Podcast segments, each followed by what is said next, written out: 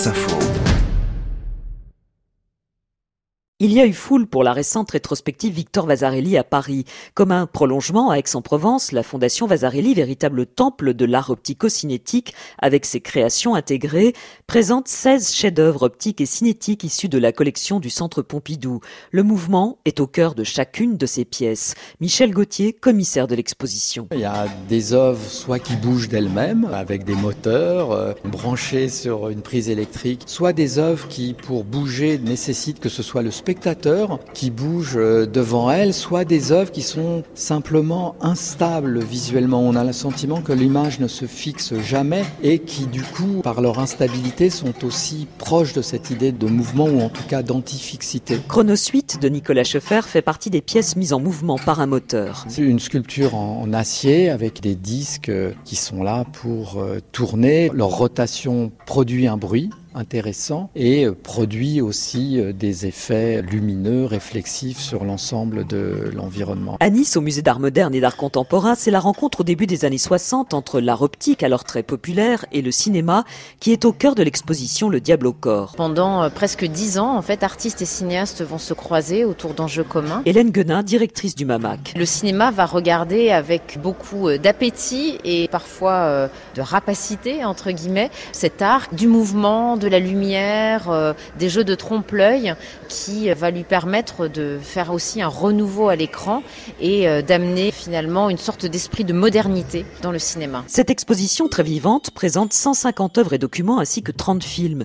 Si Georges Lautner se moque de l'art cinétique dans L'œil du monocle, d'autres réalisateurs collaborent avec les artistes comme Clouseau avec Ivaral et Joël Stein pour La prisonnière et pour l'enfer. Jacques Demy intègre lui l'art optique dans Les Demoiselles de Rochefort. Jacques Demy, de manière un peu taquine, montre le monde de l'art, mais surtout se réapproprie l'esthétique de Vasarely, ses couleurs, ses formes, les fait peindre dans l'espace public de la ville de Rochefort et organise une sorte de grande chorégraphie au milieu de la ville. L'art, finalement, est dans la vie, est dans la ville. Un art participatif qui séduit aujourd'hui les jeunes générations.